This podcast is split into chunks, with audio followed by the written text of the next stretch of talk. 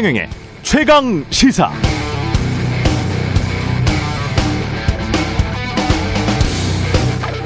국정 운영의 패러다임을 국가에서 국민으로 개인의 삶과 행복 중심으로 확 바꾸겠다. 경제 민주화를 실현하고 한국형 복지를 확립하겠다. 경제 불평등 구조를 개선하기 위해 대기업 신규 순환 출자를 규제하고 기업 총수 특별 사면을 제한하겠다. 2012년 박근혜 새누리당 대통령 후보의 대선 출마 선언은 이랬습니다. 경제 민주화, 한국형 복지, 경제 불평등 개선, 대기업 규제 등의 담론이 상당히 구체적입니다.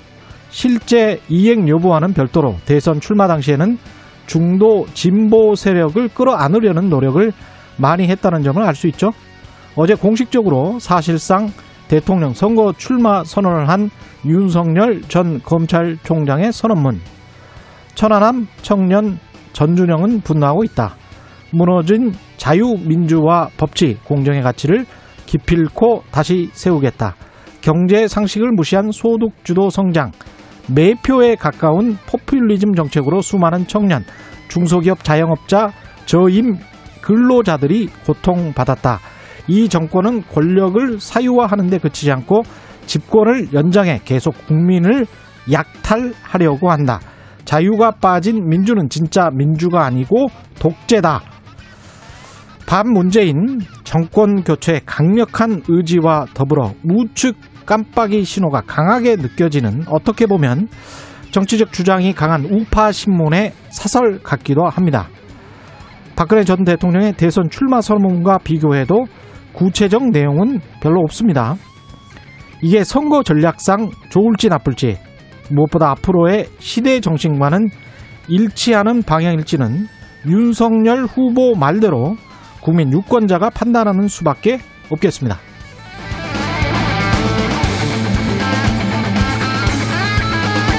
네, 안녕하십니까. 6월 30일 세상에 이익이 되는 방송 최경령의 최강 시사 출발합니다. 저는 KBS 최경령 기자고요.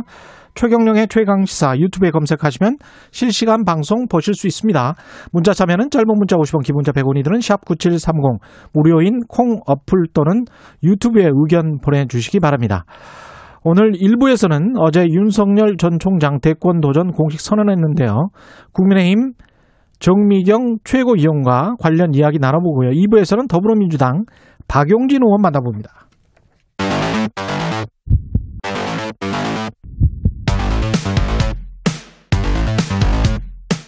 오늘 아침 가장 뜨거운 뉴스 뉴스 unboxing 네, 뉴스 unboxing 시작합니다. 민동기 기자, 김민아 시사평론가 나와 있습니다. 안녕하십니까? 안녕하십니까? 예. 윤석열 후보가 출마 선언을 했습니다. 반드시 정권 교체를 이뤄내야 된다. 그러니까 무너진 자유민주주의와 법치, 시대와 세대를 관통하는 공정의 가치를 기필코 다시 세우겠다라고 얘기를 했고요. 예. 출마 선언 상당 부분을 문재인 정부 비판에 할애를 했습니다. 뭐 현 정부의 기만과 거짓 선동에 속지 않을 것이다. 부패하고 무능한 세력의 집권 연장과 국민 약탈을 막아야 한다. 예. 거친 표현들이 등장을 했고요. 예. 출마 선언문에서 공정을 아홉 차례 언급을 했고 음. 정권 교체라는 단어는 일곱 차례를 썼습니다. 아무래도 문재인 정부의 실정을 부각을 하면서 자신의 대선 출마의 정당성을 좀 강조하려는 그런 차원 아니냐 이런 음. 해석이 나오는데요. 근데 반 문재인 선언은 굉장히 선명하고 단호했는데 대선 후보로서 뭐 미래 비전이라든가 음. 앞으로 국정 운영을 어떻게 하겠다라든가 국민 통합에 대한 어떤 구체적인 구상을 제시하는 데는 좀 실패하지 않았나 이런 평가가 나오고 있습니다. 음. 뭘 선언한 건지 사실은 저는 좀 잘 모르겠다고 생각한 게 예. 지금 뭐 정권 교체에 앞장서겠다. 이 정권이 여러 가지 문제가 있으니까 예. 정권 교체 앞장서겠다. 정권 교체 하지 않으면 안 된다. 정권 음. 교체를 뭐 안 하는 게 오히려 죄다. 이렇게 여러 가지 얘기를 했지만 예. 그래서 대통령 선거에 나가겠다는 건지 앞으로 정치를 하겠다는 건지 이건 명시적으로 얘기한 게 없거든요. 그래서 그래서 제가 사실상이라 그랬어요. 그렇죠. 예. 윤- 윤석열 후보라고 부르셨지만 본인이 예. 후보인지 아닌지도 지금 잘 모르겠습니다. 근데 예. 어쨌든 그동안의 행보가 있고 또 이 맥락이 있기 때문에 우리 언론과 평론가들은 아 이건 뭐 대선 출마하겠다는 얘기다 뭐 이렇게 음. 다 받아들일 수밖에 없는 그런 상황인데 예. 어쨌든 이런 애매모호함이 계속 있어요. 이후에 자기가 예를 들면 음. 국민들이 가장 사실 지금 사실 어, 여러모로 의문을 가지고 있는 것은 검찰총장을 하던 사람이 그만두고 나서 정치에 직행한 다음에 대권 도전에 하는 것이 이것이 굉장히 비정상적인 상황이고 아주 이례적이지 않은 일인데 왜 이런 선택을 할 수밖에 없는가에 대한 자기 어, 설명이 있어야 된다. 이건 아마 많은 국민들이 그렇게 생각했을 거거든요. 예. 여기에 대한 설명이 명확하게 없습니다. 국민들이 많이 어, 자신의 어떤 행보를 지지해주고 있고 정권 교체의 필요성에 공감해주고 있다. 이 정도의 설명, 즉 이것을 번역을 하면 지지율이 높기 때문에 나는 도전하는 것이다. 이렇게 해석할 수밖에 없는 그런 얘기 외에는 왜 그런 선택을 했는지 그런 불가피한 이유가 뭔지는 설명이 없어요. 그래서 음. 궁금증이 해소가 안 되는 부분이 하나가 있고 그 다음에 예. 뭐 아, 말씀하셨지만 앞서서 말씀하셨지만 이 정권 비판 논리의 상당 부분이 뭐 이 검찰과 관련된 부분 제외하고 상당 부분이 어 이 그동안 어 국민의힘이라든지 그다음에 어뭐 보수 언론이라든지 이런 데서 제기했던 그런 논리들의 거의 비슷한 그러한 재판이었습니다. 음. 그래서 제가 볼 때는 국민의힘하고의 관계나 이런 것들이 앞으로 굉장히 뭐 여러모로 궁금증을 불러일으킬 텐데 예. DNA가 거의 99.9% 같은 얘기를 했어요. 음. 그러면 당연히 궁금한 게 국민의힘과의 관계는 어떻게 되는 거냐, 입당하는 거냐. 여기에 대해서 근데 명확하게 설명을 안 했거든요. 예, 국민의힘 중에서도 우파인 것 같아요. 이게 이준석 예, 국민의힘과도 다르고 예. 황교안 자유한국당하고 유사한 그렇습니다. 그러한 DNA였습니다. 예. 그럼 입당을 하는 게 맞는 거 아닙니까? 음. 그 얘기 안 하거든요. 근데 음. 어제 굉장히 좀 의아하게 생각한 게요. 그 사실상의 대선 출마를 선언하는 그런 자리였는데 예. 굉장히 자신의 정책 철학과 관련해서 자유민주주의라는 얘기를 굉장히 강조했습니다. 그리고 기자회견에서는 이 자유민주주의가 마치 모든 민주주의를 다 포괄하는 것처럼 그렇습니다. 그렇게 이야기를 했죠. 유난히 강조를 했는데 예. 한국에서 자유민주주의라는 이 단어가 예. 사실상 뭐 보수 정당이나 보수 세력들에 의해서 많이 이제 얘기가 되는 단어잖아요. 그렇죠. 그래서 윤 전 총장 입장에서는 지금 뭐 보수 정당이라든가 보수 세력과의 어떤 접점을 마련하기 위한 차원에서 이걸 유난히 강조한 게 아니냐 음. 이렇게 지금 해석이 나오고 있는데 근데 굉장히 어제 전반적으로 단어가 추상적인 단어가 많았고요. 그렇죠. 기자들이 좀 구체적인 정책에 대해서 물었는데 그런 부분에 대해서는 상당히 좀 또 모호하게 답변을 했습니다. 이를테면 종부세를 전면 재검토해야 한다라고 이제 얘기를 했는데 윤 전 총장이 예. 그러면서 하는 얘기가 예측 가능한 집값으로 필요할 때 필요한 종류의 주택을 용이하게 취득하게 하는 게 중요하다. 이렇게 얘기를 했습니다. 용이하게 그러니까 이건 굉장히 원론적인 수준의 그런 답변이고요. 그러면 가격이 그만큼 내려가든지 그렇죠. 아니면 소득이 그만큼 올라가든지 네. 그러면 그 방법이 뭘까요? 그거를 얘기를 안 했고요. 예. 그리고 경제 정책의 기조를 또 기자들이 물었는데 음. 복지와 성장은 지속 가능성이란 원칙에서 두 가지가 하나의 문제다 이렇게 또 답을 했습니다. 예. 그러니까 이것도 매우 원론적인 답변이거든요. 그러니까 이게 관련해서 조선 이- 비즈에서도 기사가 나왔습니다만 네. 윤석열 테마주가 어제 급락했어요. 급락을 했습니다. 예, 시장의 평가는 이런 것 같고. 네. 근데 이게 예. 지금 대선 출마를 선언한지 안 한지 잘 모르겠지만 어쨌든 음. 대선 출마를 하는 첫 번째 어떤 자리에서 모든 정책적 쟁점에 대해서 구체적인 답을 뭐 내놓을 필요는 없겠죠. 음. 다만 이제 궁금한 거는 그 전반을 관, 관통하는 어떤 본인의 어떤 철학, 정치 철학 그런 것들을 보여주는 게 필요하다. 예. 이런 정도의 요구는 할 수 있는데 우리가 그러한 철학은 이제 지금까지 지금 말씀하신 것처럼 구체적 쟁점에 대한 애매모호한 태도, 그 스탠스 음.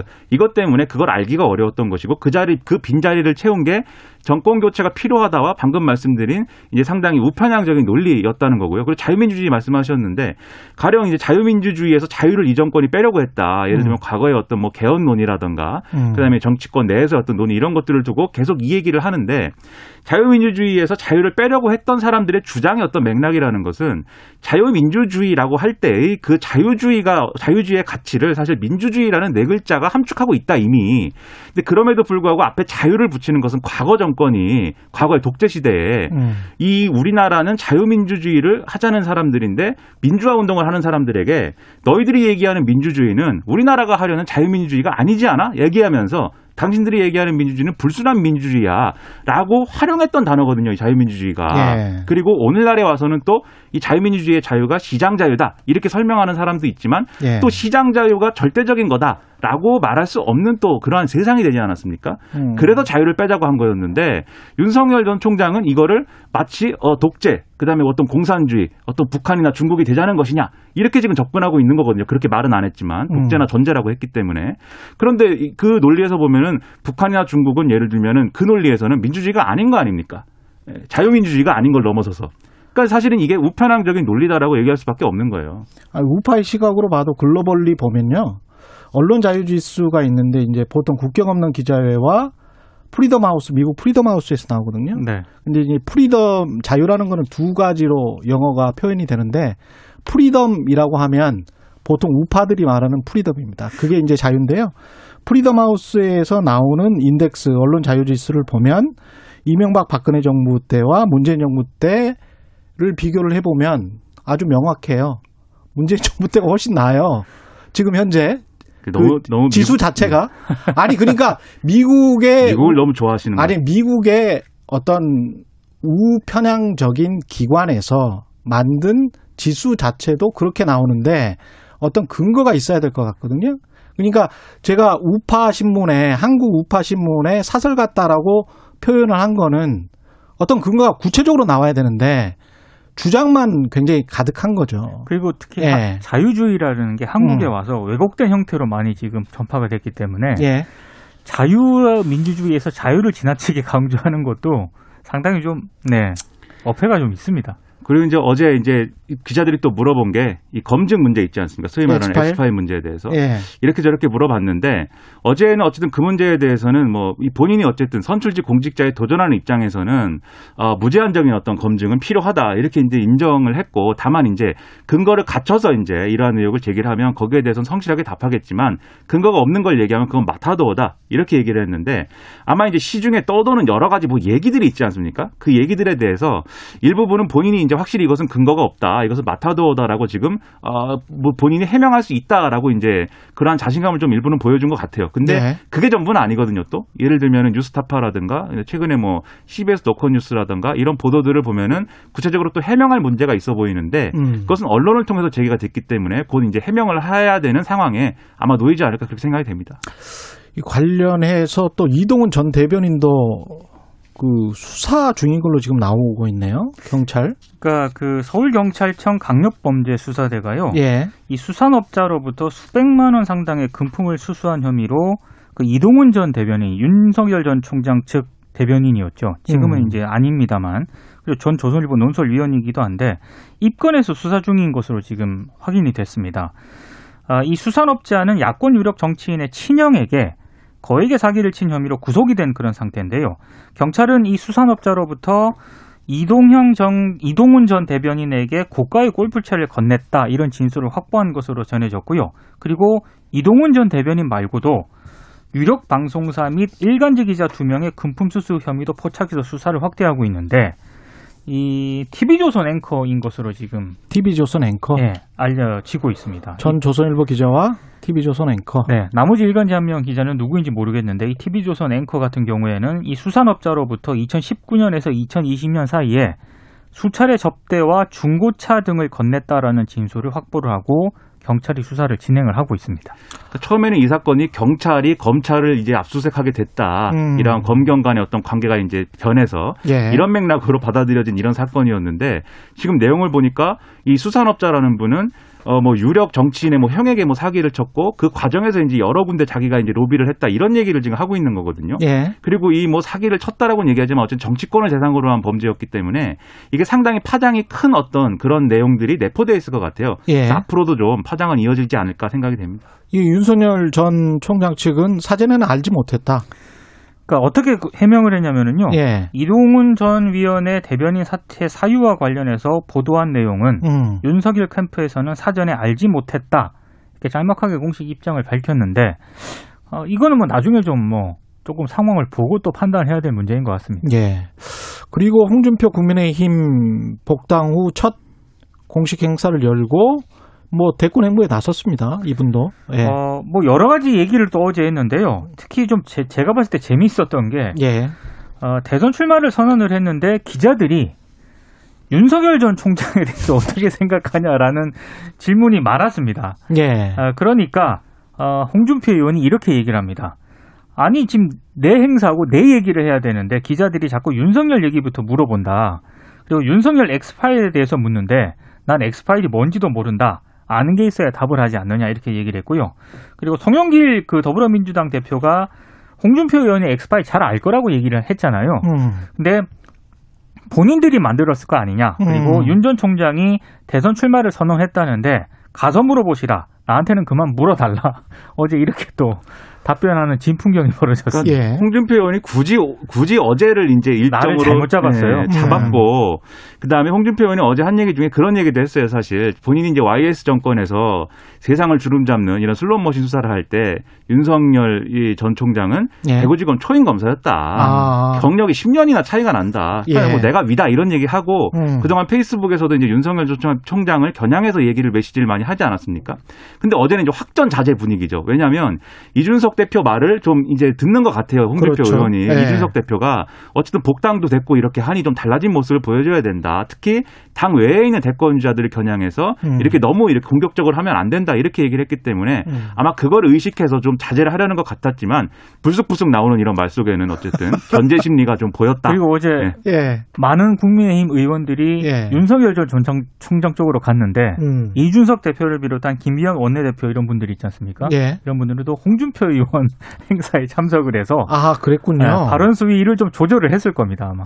약간씩 좀 나뉘어지고 있는 것 같기도 하고 사실은 홍준표 의원 입장에서는 좀 섭섭할 수 있죠. 충분히. 그래서 예. 본인도 좀 변화된 모습을 보여줘야 된다고 생각하는 것 같아요. 왜냐하면 더 음. 이상 빨간 옷에 집착하지 않는 것 같습니다. 그동안은 빨간 넥타이, 빨간 옷 이런 거를 굉장히 선호했는데 예, 파란 넥타이 했다며요. 그렇죠. 예. 요즘엔 파란색이거나 옥색 뭐 약간 아. 그런 계열로 많이 좀 선택을 톤 하는 것 같습니다. 다운된 네, 예. 그런 이미지. 예.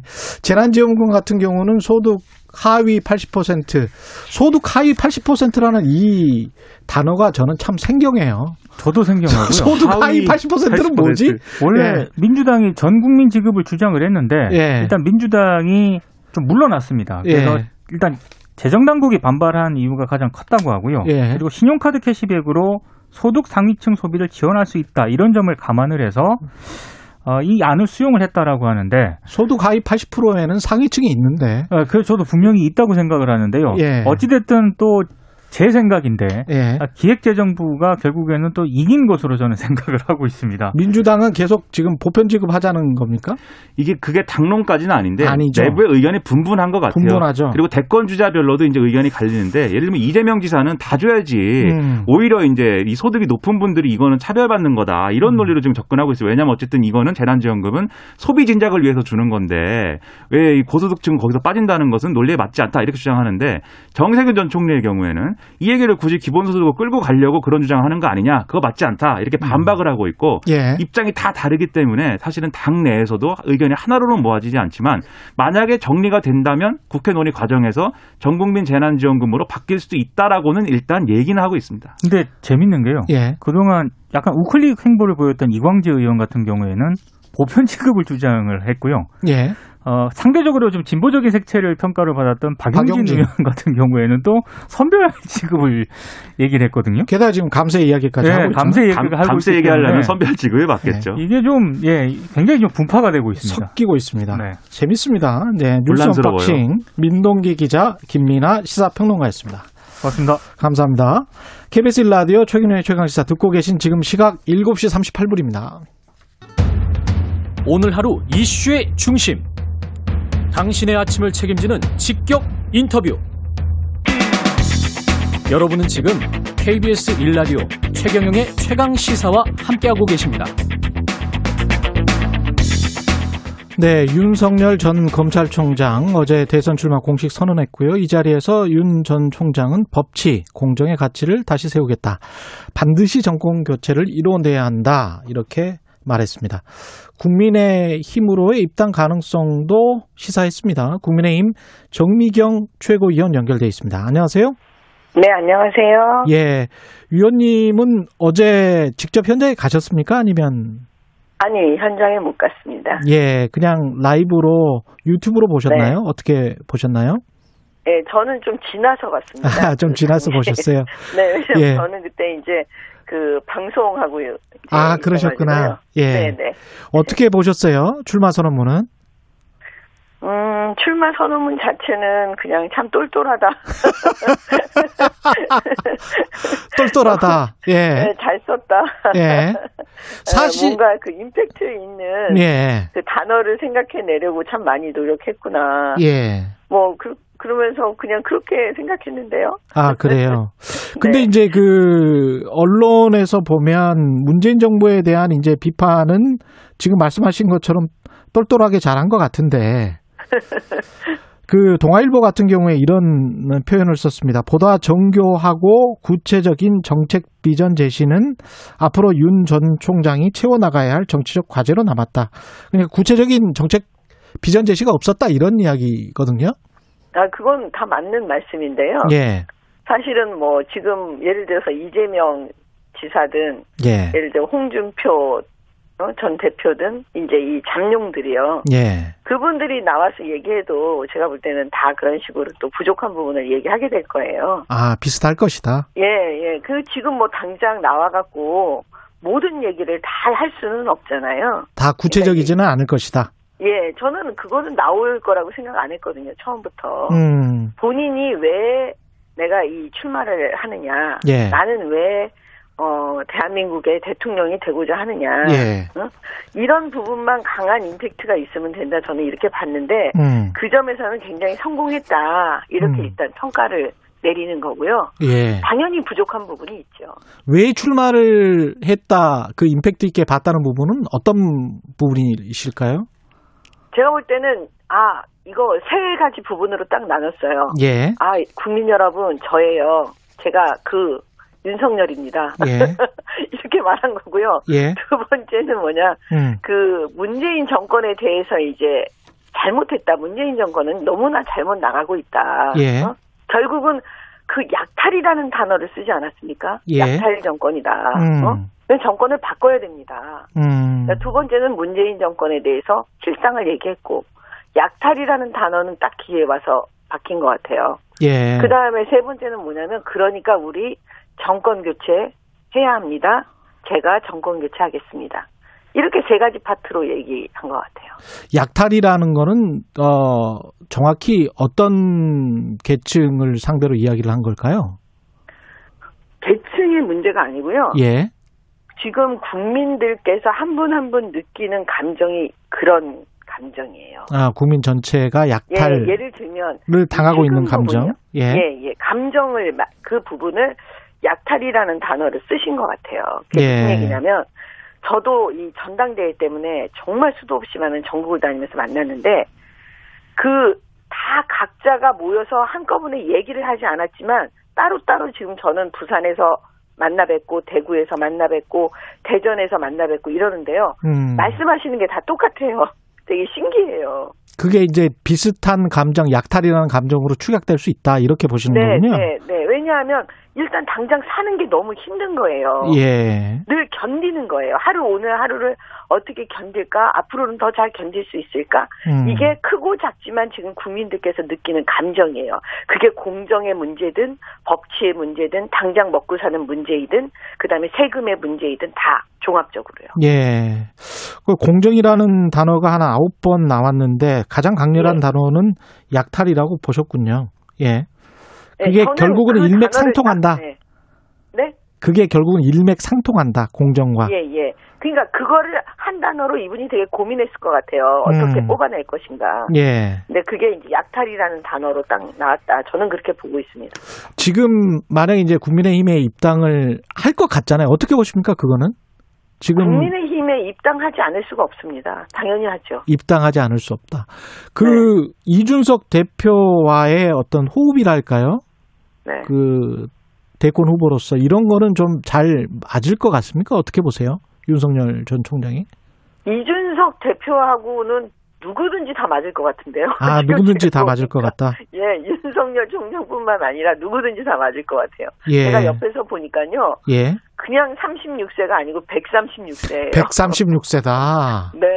너무나 브라이트하고 예. 그다음에 그 오랫동안 이 방송 경험이 있기 때문에 예. 그이 뭐라 그럴까 이 대사를 쓰는 거 음. 얘기하는 그 워딩이나 이 모든 게요 그 뭐 실수하진 않죠. 정미경. 최고랑도 잘 맞으십니까? 네? 정미경 최고랑 또잘 맞으십니까? 이준석 대표랑? 잘 맞죠. 왜냐하면 아, 예. 우리는 그 방송을 서로 같이 많이 했고요. 아, 예. 서로 뭘 생각하는지 알고 있고요. 음. 현재 목표가 정권 교체이기 때문에 예. 그 가는 길을 위해서 협력하겠다라는 그 기본적인 마음이 다 음. 같기 때문에 뭐 협력할 수밖에 없는 상황이고 음. 다잘 맞죠. 그 국민의힘 같은 경우는 이제 정권 교체가 어떤 큰 목표인 거는 맞고 그거를 다 이제 동의를 하고 지금 같이 일을 하시는 건데 그런 의미에서 윤석열 엑스파일과 관련된 것들 그다음에 어떤 중도 낙마 할지도 모른다는 어떤 의견들 이런 것들에 관해서는 어떻게 생각하세요? 일단 윤석열 엑스파일에 대해서는 예. 그 송영길 대표가 처음에 언급하셨는데 뭐 없다 또 이러면서 약간 또 꼬리 자르게 하고 계시잖아요. 예. 그리고 장성철 씨도 지금 현재 뭐 파기했느니 뭐 하여튼 그런 얘기를 하고 그러니까 이게 무슨 얘기냐면 생태탕이라는 그 서울시장 선거 때 그 얘기가 나왔을 때 음. 그거에 응해주는 순간 자꾸 그것만 얘기하게 되거든요.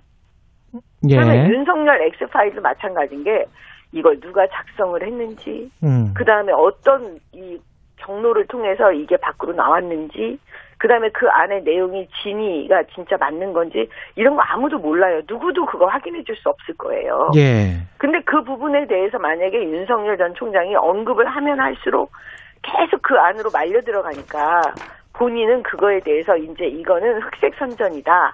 이렇게 하면서 원론적인 입장을 말할 수밖에 없었다. 저는 그건 되게 잘했다고 봐요. 근데 어떤 원, 완주할 수 있을까라는 걱정이 되면서 당내에서 플랜 B 이야기가 나오고 그래서 그걸 감지한 최재형 감사원장 의 어떤 사표 사태가 있고 이렇게 된 거 아닙니까 지금 상황 자체가? 그런 얘기도 지금 나오고 있어요. 예. 무슨 얘기냐면 이제 윤석열 X 파일이 출처 불명이 없- 모른다. 그거는 근거가 없는 건 맞는데 예. 예를 들어서 계속 윤석열 X 파일이 계속 얘기가 되거나 저는 그거보다도 더 중요한 게 뭐냐면 그 과연 이 세력들이요. 윤석열을 지지하고 있는 이 많은 세력들, 지금 현재 있는 이 세력들이 과연 끝까지 갈 수 있느냐, 이걸 더 초점으로 보고 있어요. 어, 예. 만약에 어느 순간 지금 말씀하신 대로 아 정권 교체를 윤석열을 통해서 할 수 없다라고 생각하는 순간 예. 그 세력들이 갑자기 빠져나가서 지금 그럼 그다음 대타가 누구냐? 음, 그러면 최재형 감사원장으로 옮겨 탈 수가 있는 거잖아요. 그렇죠. 네, 그러니까 그 지금 좀 전에 질문하신 그 부분이 바로 제가 말씀드린 이 지점하고 연결이 되는데요. 예. 저는 그 핵심이 딱 그 세력에 있다고 보거든요. 윤석열 전 총장을 지금 지지하고 있는 이 세력들이요.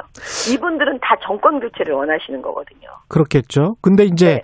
그래서 이- 예, 말씀하십시오. 말씀드리는 건 뭐냐면 음. 윤석열 전 총장이 빨리 들어와야 된다고 제가 늘 얘기했어요. 예. 국민의힘에 빨리 들어와야 돼. 너무 좌고 우면을 하면 안 돼요. 너무 계산하면 안 돼요. 음. 왜냐하면 만약에 이준석 당 대표가 된 이후에 5일 안에 일주일 안에 윤석열 전 총장이 만약에 국민의힘에 입당을 했으면 이준석의 시간은 사라지고 윤석열의 시간이 시작됐을 거예요. 예.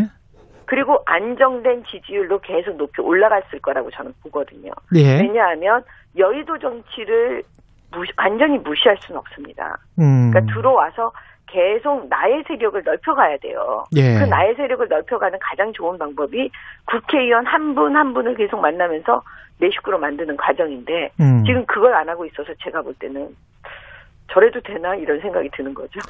근데 이제 저래도 되나라는 생각 중에 하나가 이게 이제 네. 감사원장 같은 경우는 헌법에서 저 정한 기관이지 않습니까? 예. 근데 이제 바로 사표를 내고 이게 정치를 한다는 게 정권 교체만 정권 교체를 이제 아주 큰 어떤 선이라고 지금 생각을 하는 분들은 그렇게 이야기를 할 수 있겠지만 음.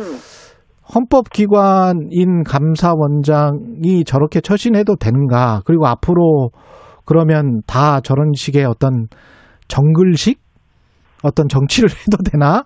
이런 어떤 우려는 있습니다. 아니 그 우려도 맞죠. 예. 사실 그거는 충분히 비판할 수 있는 지점인데요. 예. 그 생각을 하면 그 비판하시는 분들한테 저희가 또 질문을 하는 거죠. 뭐냐면 예. 이 윤석열 전 총장이나 최재형 감사원장을 대권 반열에 올려놓으신 분들은 국민들이세요. 예. 일부 세력이라고 보시면 안 되죠. 그럼 국민들이 올려놓, 왜 국민들이 그걸 올려놨을까? 음. 그거는 뭐냐면 문재인 정권은 정말 한 번도 경험해보지 못하는 나라를 만들어버렸어요. 음. 그러니까 뭐냐면 비정상의 나라를 만들고 있었기 때문에 그렇게 비정상의 일들이 막 벌어지는 거예요. 검찰총장 하시다가 바로 대통령이 된 적이 없다 그렇게 얘기하는데 맞아요. 근데 검찰총장을 갖다가 대권 반열에 올려놓게 한 이유가 뭐였을까요? 그건 문재인 대통령이 만드신 거죠. 음. 아니 검찰총장 임기를 그냥 하라고 다 국민들께서 그렇게 하라고 하는데 그걸 왜 그렇게 추미애 장관이 끌어내리려고 했나? 예. 그 과정 속에서 완전히 국민들께서는 윤석열 총장을 대통령 후보로 만들어 버린 거라니까요.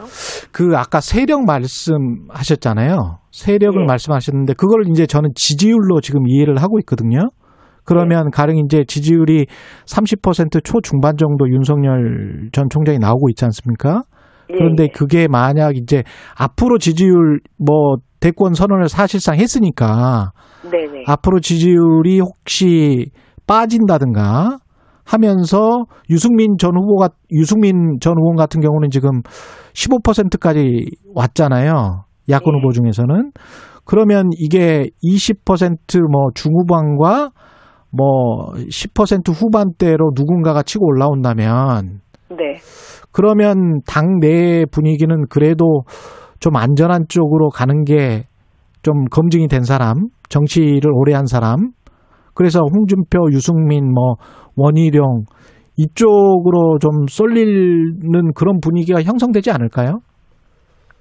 저도 지금 질문하시는 그, 부, 그 부분이요. 예, 그 부분에 이제 제가 핵심적인 걸 말씀드리면 예, 그 지금은 사실은 뭐라고 답변하기 되게 어려운 시점인 것 같아요. 예, 뭐냐면 제가 볼 때는 여기서 시간이 조금만 이제 지나가 보면 금방 답이 나올 수 있는 문제인데요. 예, 만약에 지금 1번 타자 윤석열, 음, 그럼 2번 타자 최재형, 그 다음에 3번 타자, 4번 타자, 5번 타자가 다 지금 이제 어느 정도 구성이 될 것 같아요. 예, 그러면 만약에 1번이 아니면 사람들이 2번으로 갈 수 있고요. 음, 2번이 아니면 그 다음 3번으로 갈 수 있는 거는 너무 당연한 것 같아요. 왜냐하면 정권 교체라는 거 그 목표 때문에요. 예, 그래서 그거를 지금 뭐 아 그렇게 될 거다라고 생각은 하지만 음, 당장 뭐라고 대답을 하기는 좀 어려운 게 그거는 한 제가 볼 때는 한달 정도. 정도 딱 지나면 답이 예. 나오지 않을까. 그때는 분명하게 답을 드릴 수 있을 것 같습니다.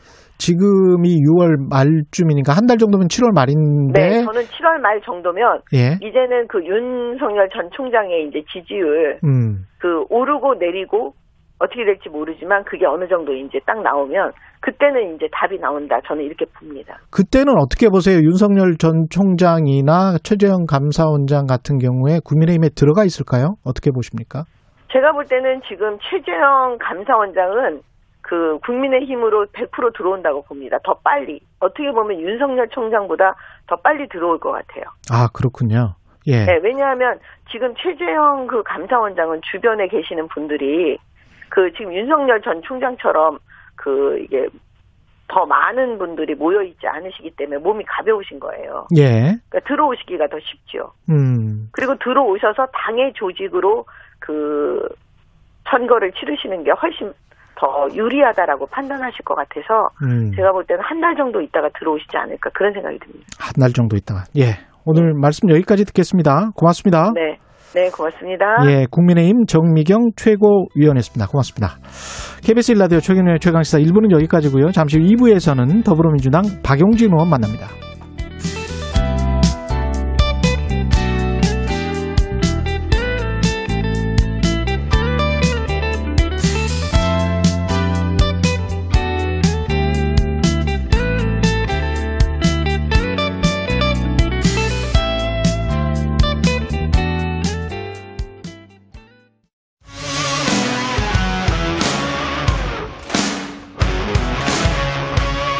오늘 하루 이슈의 중심 최경영의 최강 시사. 네, 대통령 선거 250여일 정도 남았는데요. 여야의 대선 일정 본격 가동됐습니다. 야권에선 최재형 감사원장 사퇴하면서 사정기관 최고 책임자의 정치 중립성 논란 가열되고 있고요. 여권에선 경선 흥행의 과제를 안고 후보 간 치열한 각축 시작됐습니다. 오늘은 한국 정치의 대파란을 만들기 위해 출발점에 섰다고 선언한 더불어민주당 박용진 후보 예비 후보 만나보겠습니다. 안녕하십니까? 안녕하세요. 박용진입니다. 반갑습니다. 예. 어제 대선 예비 후보 등록을 하셨고요. 지금 보면 9명 정도 후보가 나올 것으로 예상되는데 정세균 전 총리 그리고 추미애 전 장관 박용진 의원 간의 3위 싸움이 치열하다 이렇게 네. 지금 보도가 되고 있습니다. 네. 판세는 비슷하게 보고 있, 있으세요? 하여간 확 뒤집힌 거죠. 그러니까 아. 어, 이제 다들 출발선에 섰는데 예. 출발선에 서기도 전에 그 밋밋했던 구도, 음. 이른바 빅3라고 하는 구도가 확 깨졌어요. 예.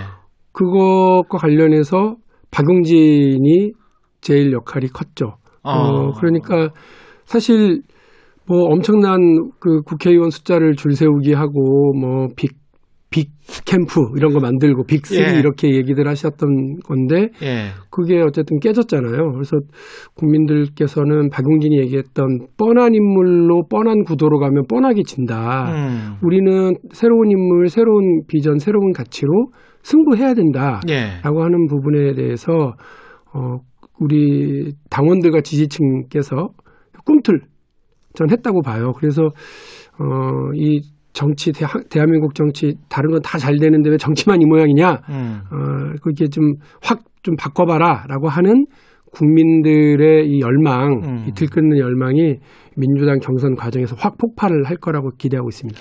지금 3위권인데 2위권과는 약간의 격차가 있단 말이죠. 네. 이거는 언제나 넘어설 수 있을 것 같으십니까? 어떠십니까? 어, 우리 예비 경선 과정에서만 예상을 예. 깨고 네 번 이상 방송 토론 하겠다는 거고요. 예. 또 밋밋한 방송 토론 하지 않겠다는 게 대선 기획 단장 예. 의 이야기시니까 예. 그대로 되면 어. 국민들께서는 새로운 인물에 더 관심이 많으실 거고 그냥 나이만 상대적으로 젊고 그리고 경력상으로만 좀 새로운 것이 아니라 와 이 양반 박용진이라는 이 사람이 유치원 3법 또 재벌 개혁 등등에서 보여줬던 그 강단 예. 한다면 한다 하는 그 강단을 가지고 어, 나갈 수 있겠구나라는 음. 기대가 모일 거라고 보고요. 지금 보면 어, 특히 뭐 민주당의 심장이라고 하는 광주와 호남 지역의 예. 유권자들은 난리가 한번 나버려라. 어, 아니 그러세요. 이게 지금 민주당이 이렇게 가갖고 됐냐. 예. 뭔가 불안하다는 거죠. 음. 어, 이 불안을 확 씻어내리고 대선 승리의 보증수표를 만들어낼 사람 박용진이다. 예, 자신 있게 말씀드립니다. 광주뿐은 아닌데 사투리는 묘사를 잘 하셨습니다. 주변에 워낙 많으셔서 제가 전라북도 사람인데요. 예. 북도 사투리하고 남도 사투리는 확연히 많이 다르죠. 많이 다릅니다. 예, 예. 예. 정세균 전 총리 입장에서는 많이 긴장할 것 같아요. 그래서 이제 후보 단일화 이야기를 지금 하고 있는데 이 흐름은 어떻게 보십니까? 그리고 동참하실 가능성 박용진이 동참할 가능성 1도 없다. 일도 예, 없다. 예. 그리고 아. 저는 제 가치와 비전을 가지고 음. 국민들에게 드릴 말씀이 너무 많아요. 예. 2박 3일 동안 잠 안 자고 얘기하려도 할 수 있겠어요. 어. 저는 드리고 싶은 말씀이 많은데 저한테 마이크가 오는 기회가 적어서 음. 아쉬울 뿐이고요. 어, 지금 대세를 이루고 있다고 하는 분들 그리고 어, 국회의원 숫자가 많이 있는 어떤 개파의 지원을 받고 있다고 하는 분들 모두 다 박용진처럼 하고 싶은 말이 많다기보다는 해온 일들이 많으신 거죠 경력이. 예. 저는 그걸 가지고 대한민국 미래를 이야기하기는 쉽지 않을 거다 생각을 하고요. 그래서 두 분의 어떤 그 연대가 누구를 반대하는 연대 혹은 구도를 만들려고 하는 그런 단일화가 아니길 바라고요. 예. 어, 저는 그런 뭐 그런 관, 뭐 누구를 반대하기 위한 단일화 이런 거에는 뭐 일도 관심이 없고요. 음.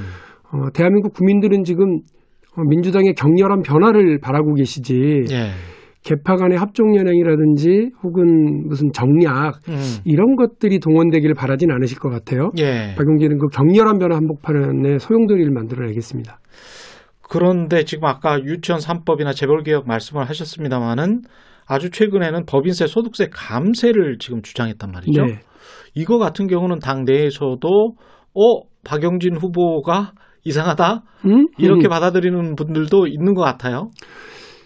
놀랐다 정도가 아니라 이상하다라고 하면 예. 그분들은 구잡하실 가능성이 상당히 많고요. 아? 왜냐하면 예. 그 감세든 증세든 음. 어, 정부가 경제 정책으로 하나의 수단으로 쓸 수 있는 예. 어, 시장 상황에 따라서 쓸 수 있는 정책적 수단 아니겠어요? 예. 근데 그거를 마치 어, 이거 우리 진영에서는 증세만 얘기해야 되고 감세를 얘기하면 저쪽 진영이고 음. 이거에 고루한 이런 이거야말로 고루하다. 고루한 진영 논리일 가능성이 많고요. 예. 어, 만일에 감세는 철없는 소리다라고 얘기하시는 분이 있다면 음. 그거는 어, 김대중 대통령, 노무현 대통령 시절에도 법인세 감세가 있었다고 하는 점을 아시는 분들이라면 예. 다시 생각해 보실 필요가 있다 이렇게 저는 생각을 해요. 현실적으로 좀 숫자로 말씀을 해 주십시오. 저도 약간 이해가 안 되는 게 네.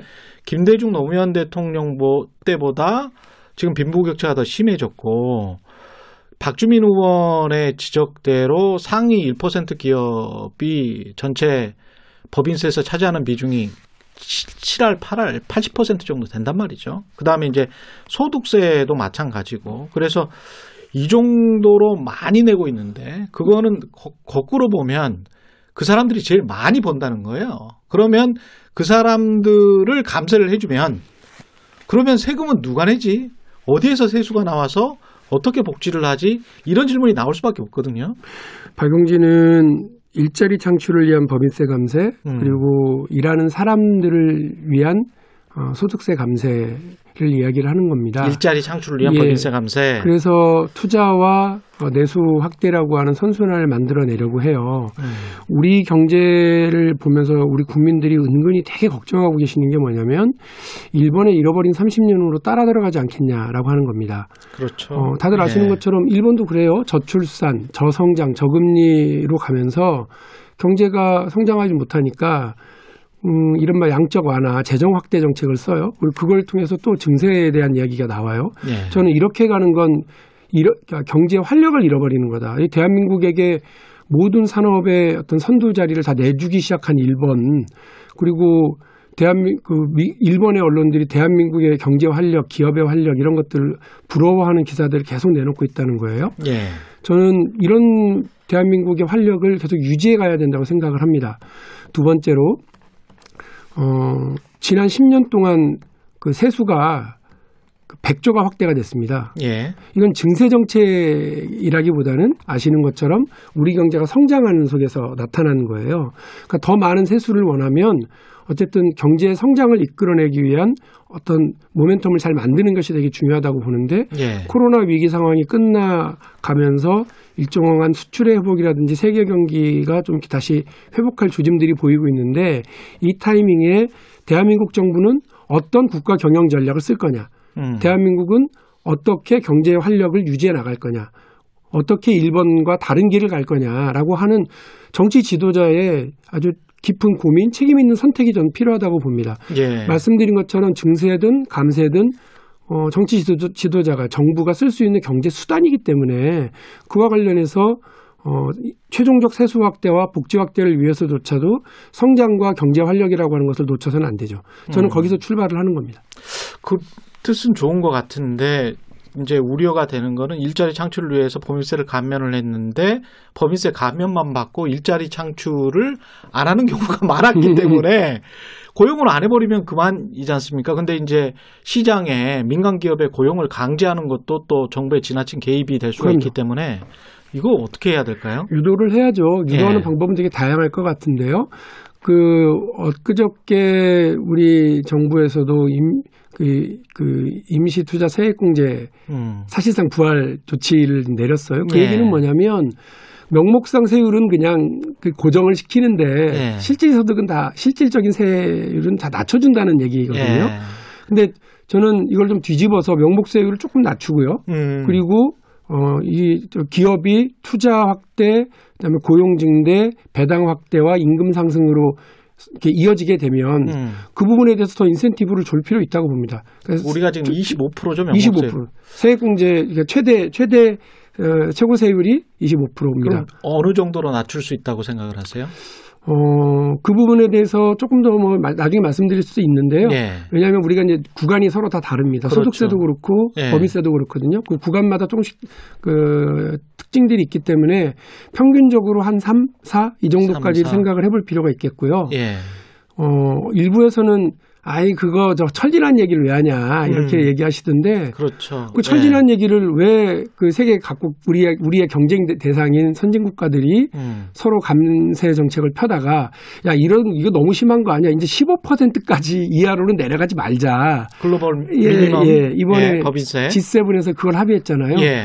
우리는 25예요. 음. 하는 15로 지금 설정이 되고 있- 있는 거예요. 글로벌 어떤 합의는. 예. 그러면 그 얘기를 하셔야 되는 거죠. 그 부분에 대해서 왜 이 철진한 거를 음. 어, 서로 경쟁적으로 하다가 그, 그 이런 최저한을 합의하는 상황까지 왔는지 그리고 두 번째로 왜 마크롱이라든지 뭐 뭐 그뭐 다른 리더들은 이런 동시감세 정책들을 펴서 경제 성장에 일정한 그 틀들을 만들어 내려고 했었는지 예. 고민해 볼 필요가 있는 거예요. 그러니까 저건 이거를 다시 한번 말씀드리는데 아 진보는 저 증세 음. 보수는 감세 이런 철진한 지- 진영 논리 낡은 이념에서 출발하지 마시고 예. 지금 대한민국의 정치 리더는 대한민국의 미래 지도자는 뭘 해야 되는지 이야기해 주시면 좋겠고요. 좀 유연하게 생각했으면 좋겠다. 예, 박용진은 다 아시는 것처럼 레프트 윙어잖아요. 음. 어, 좌파 정치인이잖아요. 예. 그럼에도 불구하고 중원도 돌파하고 또 오른쪽 돌파도 하려고 하는 손흥민처럼 음.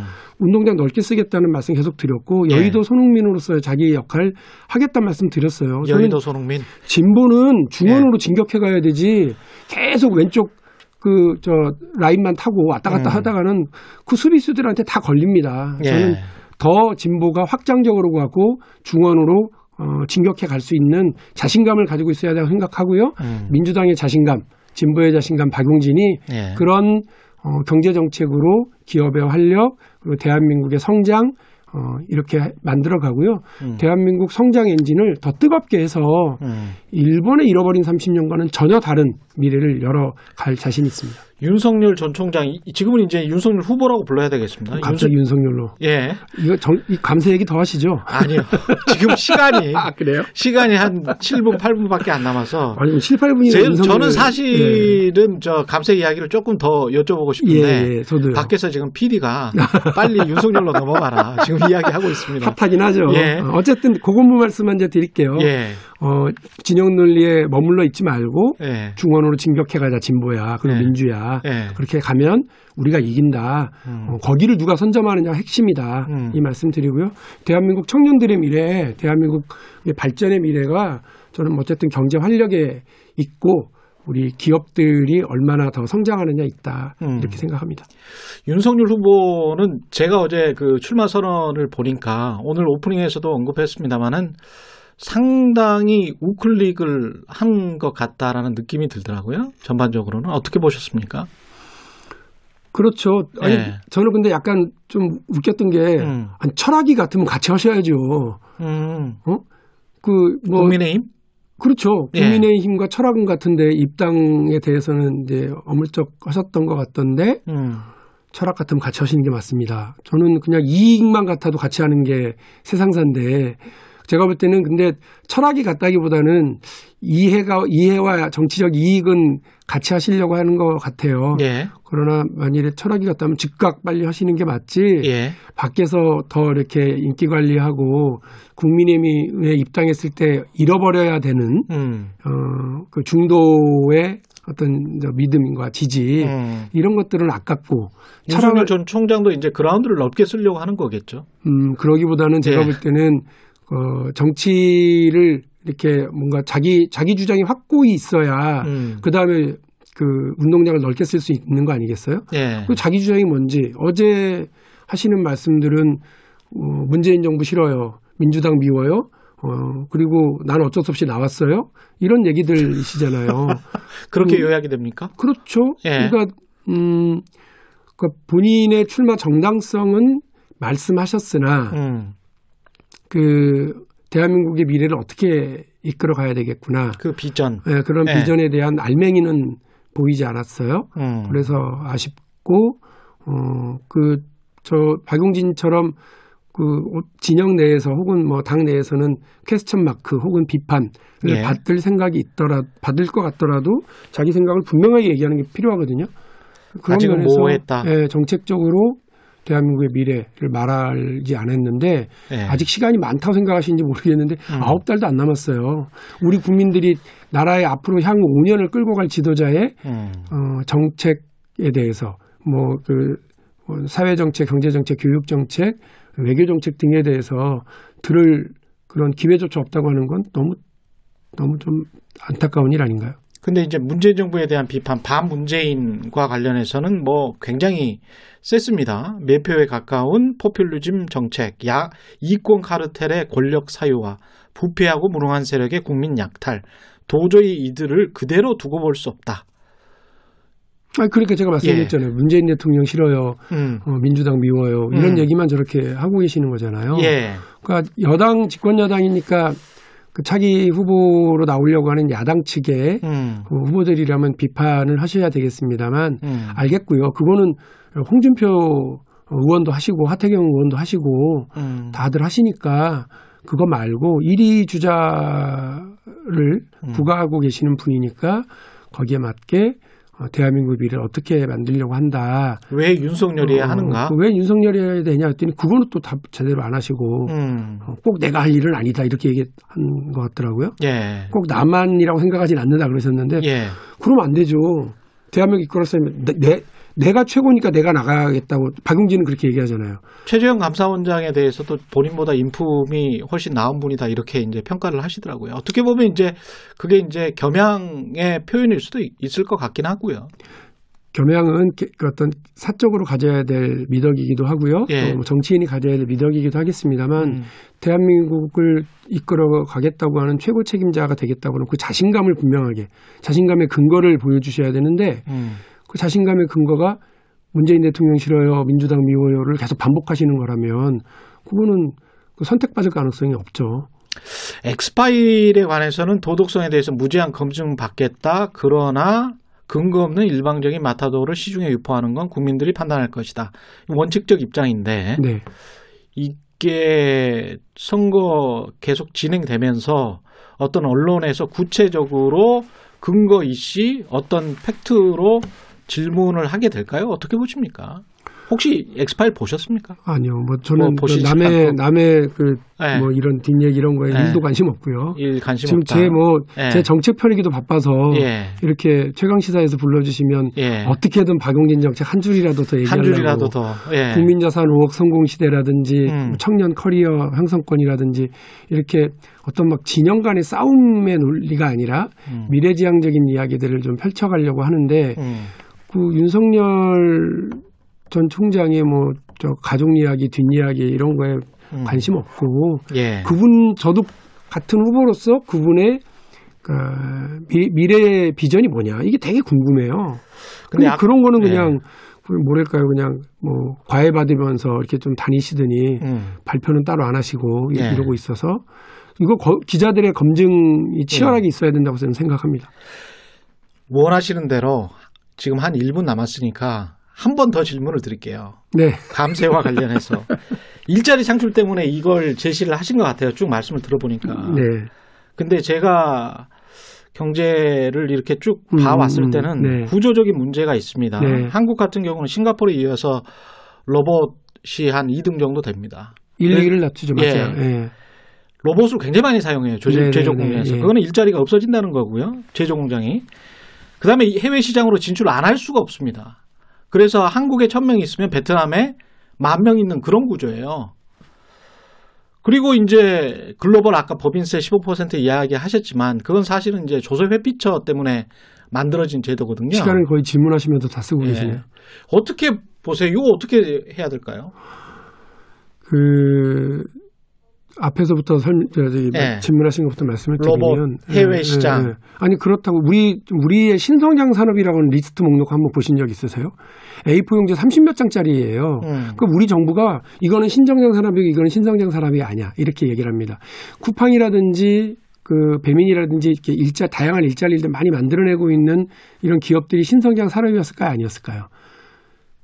셀트리온이 신성장 산업이었을까요? 아니었을까요? 음. 아니었었어요.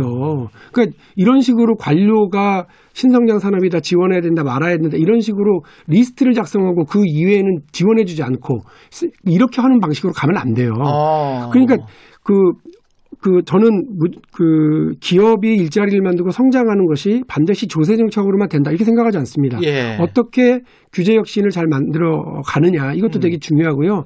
낡은 관료의 규, 저 도- 도장 규제부터 시작해서 기존의 독점 사업자들에 의한 독점 기업에 의한 어, 어떤 시장 진입 규제 맞아요. 이런 것들도 다 네. 잘 걷어내는 게 되게 중요하거든요. 기득권이죠. 예. 어떻게 혁신의 고속도로를 깔 거냐 여기에 방점이 가 있고요. 음. 그렇기 때문에 로봇 로봇이 많다 이렇게 음. 한다고 그래서 그 이게 많은 분들이 4차 산업혁명 얘기하면서 4차 산업혁명 일자리가 없어지고 일자리가 없어지니까 기본소득으로 그 증세에서 많이 걷어줘, 걷어서 나눠줘야 돼. 이런 논리로 가는 것은 기업 활력을 잃고 경제 성장에 대해서 사실상 자기 계획이 없는 걸 드러내는 거거든요. 창업이나 진입을 그런데 사실은 해주겠다.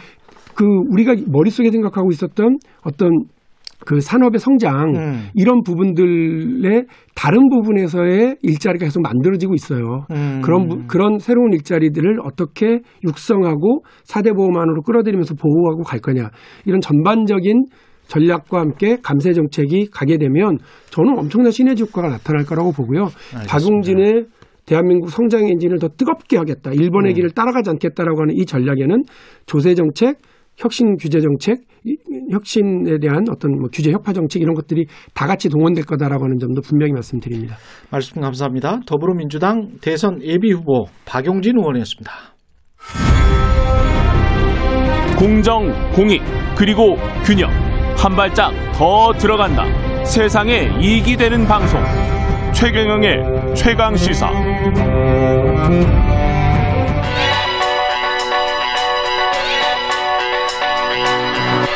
최강 시사 김한의 눈. 네, 김한의 눈 시작합니다. 한겨레 신문 김한 기자 나와 있습니다. 안녕하십니까? 네, 안녕하세요. 예, 이재영, 이다영 네. 선수 이 자매 논란 계속되고 있네요. 네, 오늘이 선수 등록 마감일입니다. 예. 한국생명 입장에서는 만약에 음. 이재영, 이다영, 쌍둥이 선수가 학교 폭력 논란으로 지금 자격 정지 상태인데 그렇죠. 를 선수로 쓴다. 라고 하면 음. 이 선수 쓴다는 게 곧 뭐 흥국생명 선수로 쓰겠다 이런 얘기는 아닙니다. 그러니까 여러 네. 가지 선수로 쓸 수 있는 방법이 있는데 선수를 일단 등록시키고. 네, 하면 이제 오늘까지 등록을 시켜야 되는데 음. 지금 계속 이제 소위 말하는 간보기를 하고 있어요. 예. 그러니까 등록을 시켜줘야 되지 않냐 이런 여론 플레이를 좀 하다가 음. 팬들이 어저께 시위까지 했거든요. 아, 네, 그러니까 아 뭐 아직 확정된 바 없다 이렇게 어. 또 입장을 바꾸기도 하고. 예. 근데 이제 또 한쪽에서는 어 선수는 결국 구단의 자산 같은 건데 음. 또 우리가 이제 이 선수를 당장에 뭐 국내 리그에서 복귀가 안 되더라도 뭐 지금 이제 그리스 진출설이 있거든요. 근데 이제 이런 식으로 좀 어 활용을 해야 되지 않냐. 둘 다. 뭐 둘 다까지인지 뭐 하나인지는 모르겠지만 예. 어쨌든 이런 얘기도 하고 또 하나는 이 둘 선수가 어쨌든 전도 유망한 음. 국가대표까지 지낸 선수들이었는데 앞날을 좀 열어줘야 되지 않냐 음. 뭐 이런 얘기를 하면서 여론의 또 흐름을 보기도 하고 예. 근데 어쨌든 오락가락하고 있는데 오늘 결정을 해야 되는 그런 상황입니다. 약간 보면 대통령 사면론하고 비슷한 것 같기도 하고 그렇습니다. 재벌 총수 사면론. 예, 네. 재벌 청소 사면론 이게 어떻게 해야 되는지 흥국생명 입장에서는 두 선수가 너무 잘하니까 그래서 음. 지키려고 하는 건가요? 아니면 뭐 어떤 그런 돈, 측면이 있고. 돈도 있나요? 어, 비즈니스적인 측면이 강하다고 봅니다. 왜냐하면 예. 이제 어쨌든 구단 입장에서는 여자 배구가 이제 굉장히 좀 인기가 올라가고 있는 추세이긴 했지만 음. 완전히 뭐 팬들의 수- 그막 입장 수익이나 이런 것만으로 유지가 되는 건 아니기 때문에 예. 그럼 결국엔 구단이 이제 투자한 그, 그, 그 산물이 선수인 거거든요. 그렇죠. 예, 그러니까 이 선수가 국내에서는 뭐 여러 가지 여론상 못 뛴다고 하더라도 뭐 음. 해외 리그 진출이라든 이런 걸 통해서 구단 입장에서는 어느 정도 금액을 좀 회수할 수 있지 않냐. 뭐 이런 아. 식의 좀 비즈니스적인 접근이 있는 것 같아요. 1차적으로는.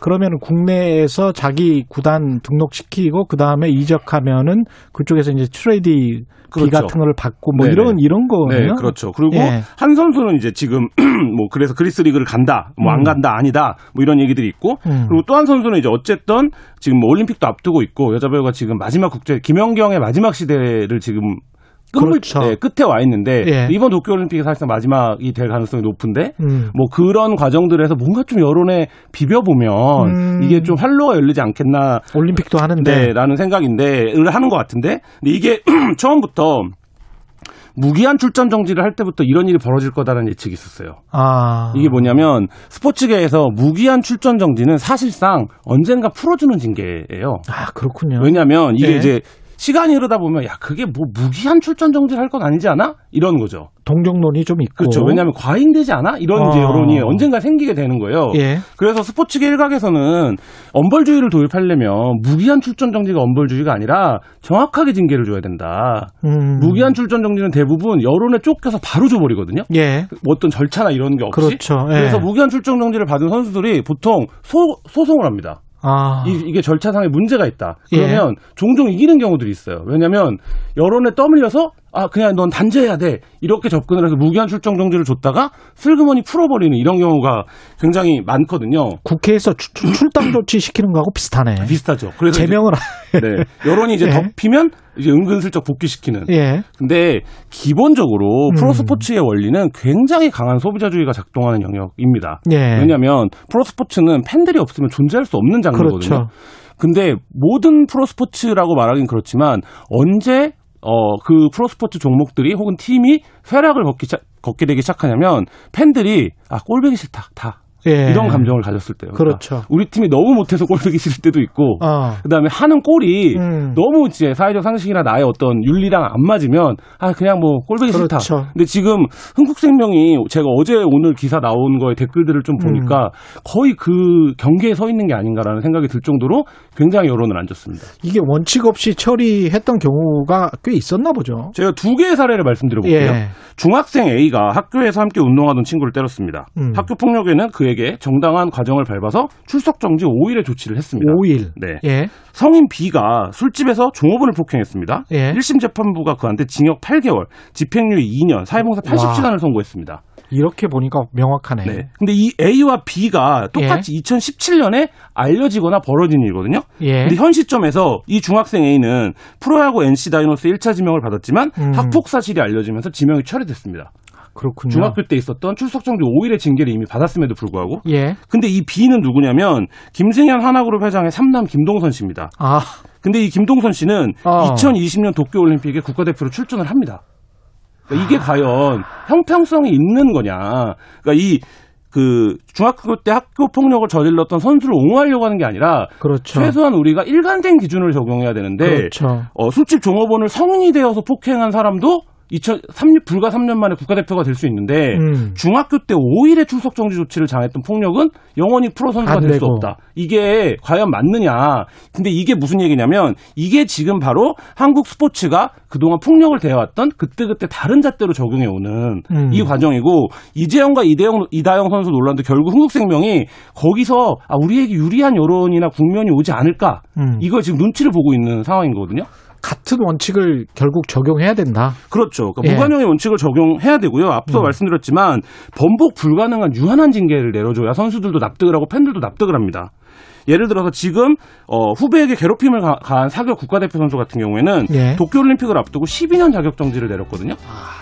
그러면 이거는 명확하네. 명확한 겁니다. 그런데 이게 아니라 만약에 무기한 자격 정지를 내렸으면 아 올림픽을 음. 앞두고 아, 이 선수밖에 선수가 없어라고 하면 자격 정지를 풀어줄 수도 있는 거죠. 그러니까 합당한 절차를 밟아서 명확한 징계를 내려야 된다. 이 말씀드립니다. 김한의 눈이었습니다. 감사합니다. 네, 감사합니다. KBS 라디오 최근의 최강 시사 2부는 여기까지입니다.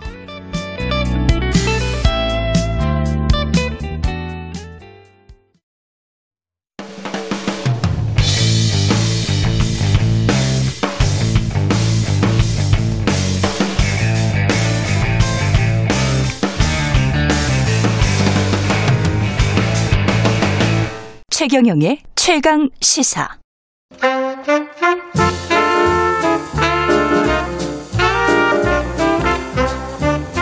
세상의 모든 뉴스를 탐구합니다. 김준일의 뉴스 탐구 생활.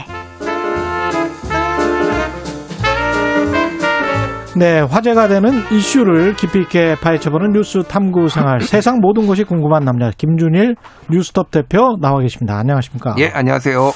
오늘은 이게 갖가지 뉴스를 탐구를 하는 거네요. 예. 예, 세상 모든 뉴스를 오늘 진짜 준비해봤습니다. 예, 올 하반기부터 바뀌는 모든 것. 음. 예, 주목하셔야 될 것 같습니다. 실생활 뉴스가 많네요, 이게. 근데 벌써 내일이면은 하반기예요. 7월 1일입니까? 내일이 7월 1일입니다. 예. 뭐 하셨어요? 정말 빨리 지나가는구나. 반년 동안 뭐 하셨나요? 방송했죠. 뭐. 예. 방송하고 자고 먹고 음. 방송하고 예. 그러게요. 예. 방송쟁이들은 이렇습니다. 생활 자체가 사생활이 없어요. 그러게요. 예. 예. 그 가장 주목되는 뉴스가 이제 새로운 사회적 거리두기 개편안인데 음. 이거는 그 7월 1일부터 정말 이제 한 6명씩 만날 수 있는 건가요? 그렇죠. 예. 이제 정확하게는 음. 어 이제 이게 지금 현행 5단계가 4단계로 바뀌는데 예. 인구 10만 명당 이제 몇 명이 되느냐 이제 그렇죠. 이제 복잡한- 확진자가. 예, 확진자가 몇 명이냐라는데 이제 좀 간단하게 말씀드리면은 전국 기준으로 하면은 500명, 1000명, 2000명 이렇게 음. 기준이 이렇게 돼요. 예. 그러니까 500명 전국 기준으로 500명 미치면은 1단계, 어. 500명 이상이면은 2단계, 예. 1000명 이상이면 3단계, 예. 2000명 이상이면은 4단계거든요. 우리는 그러면 지금 2단계. 정확하게는 우리라고 하지 마시고 예. 수도권은 2단계, 수도권은 2단계. 예, 비수도권은 1단계. 예, 1단계. 너무 수도권 중심적인 생각 아닙니까? 미안합니다. 예, 죄송합니다. 예. 예. 8시 29분부터는 수도권만 듣기 때문에 예. 또 그분들을 위해서 제가 우리라고 했습니다. 아, 그렇군요. 이런 정밀함이 있어야죠, 사람이. 그렇네요. 아, 제가 또 그건 모르고. 예. 자, 우리가. 예. 예. 그래서 여기에서 이제 2단계 같은 경우에는 음. 어 8인입니다. 8인까지 모일 수 있어요. 예. 근데 지금 방역 당국에서는 1월 7월 1일부터 14일까지는 적응 기관에 의해서 6인까지 지금 모이게 한, 한 거예요. 예. 그러니까 당분간은 6인까지 모이시고 15일부터 7월 15일부터는 8일까지 이제 아니 8인까지 모이면 되는데 9인 이상은 안 되는 거죠. 예. 문제는 지금 확진자예요, 지금. 예. 오늘 확진자가 794명 나왔거든요. 지금 800명 오, 거의 좀 나왔습니다. 많다. 예.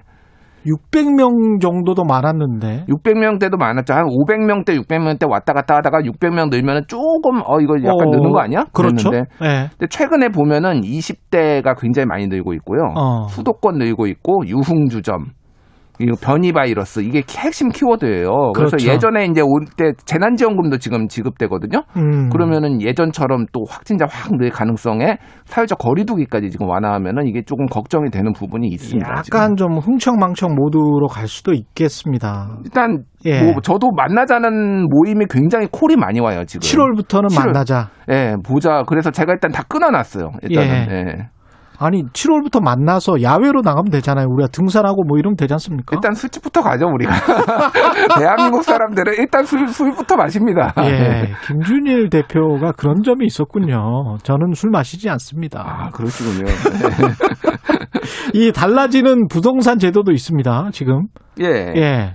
일단은 뭐- 세금 쪽인가요? 담보대출? 그렇죠. 일단은 담보대출 요건이 지금 완화가 되는데 예. 어, 그 부부의 합산소득 기준이 종전에는 8천만 원 이하였는데 이거를 이제 1천만 원을 늘렸어요. 음. 9천만 원 이하로 상향 조정을 해- 했고요. 예.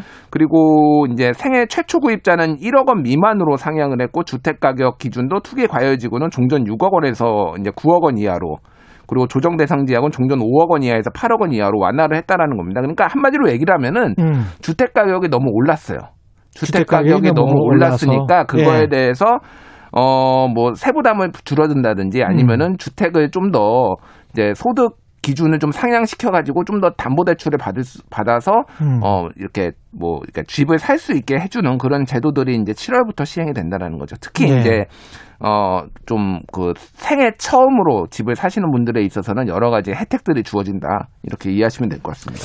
김준표 후보는 이 안을 두고 이제 100만 표라고 음. 이제 아. 이야기를 했는데 예. 어떻게 보면 그 그래도 이제 꽤 잘 자산 기준으로 보면 잘 사시는 분들이죠. 음. 예. 거기에 대한 이제 어떤 민심 또는 표 이런 것들을 계산한 측면도 있습니다. 그렇죠. 중산층 한마디로 얘기하면 음. 중산층인데 음. 지금 민주당에서 전방위적으로 지지가 이탈을 했지만 중산층에서도 상당히 많이 빠져나갔거든요.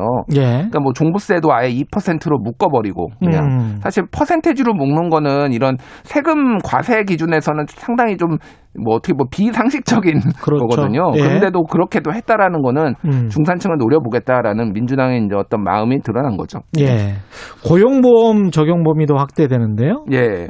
고용보험 같은 경우에는 어 지금 상당히 그 어, 특수고용 노동자에 대한 적용 범위가 확대가 됩니다. 음. 그래서 아, 죄송합니다. 예. 특수고용 노동자. 음. 그래서 이제 보험 설계사, 신용카드 회원 모집인 뭐 이런 분들 뭐 방과 후 학교 강사, 건설기계 조종사, 택배기사 이런 분들이 7월부터 고용보험 혜택을 이제 받을 수가 있게 되는 거예요. 야. 그러니까 이제 사업자는 1년 주기로 제출했던 과세 자료를 이제 매달 이제 제출을 해야 되고요. 그러니까 이거는 어떻게 보면은 이제 고용주에게는 좀 부담이 되는 거죠. 어떻게 그렇죠. 보면. 예, 상당. 왜, 냐면 같이 내야 되니까. 예, 같이 내야 보험료를. 되니까 보험료를 예. 같이 내야 되니까 부담이 되는데 이 노동자로 취급을 하는 거죠. 예, 노동자를 또 이제 하는 건데 이게 음. 사실 너무 많습니다. 대한민국에 이 고- 그동안 고용보험의 혜택을 못 받는 분들이 이분들은 잘리면은 뭐 소위 그렇죠. 말해서 해고되면은 해고라는 말도 정확하진 않지만은 그렇죠. 일을 쉬게 되면은 그냥 집에서 아무 소득이 없거든요. 음. 그러니까 저는 이거는 잘하는 거라고 보는데 실업보험도 못 받게 되고요. 그렇죠. 그죠? 실업급여를 못 받게 되니까 그런 음. 것들이 이제 다 받을 수 있게 되는 거니까 분명히 이거는 좋은 제도이긴 한데 예. 기업들한테는 이제 부담이 되니까 어떻게 좀 그거를 해줄 것인가 혜택을 줄 것인가 좀 고민을 해볼 필요는 있어요 정부가. 음, 기업들도 이제 먹고 살아야 되니까 음.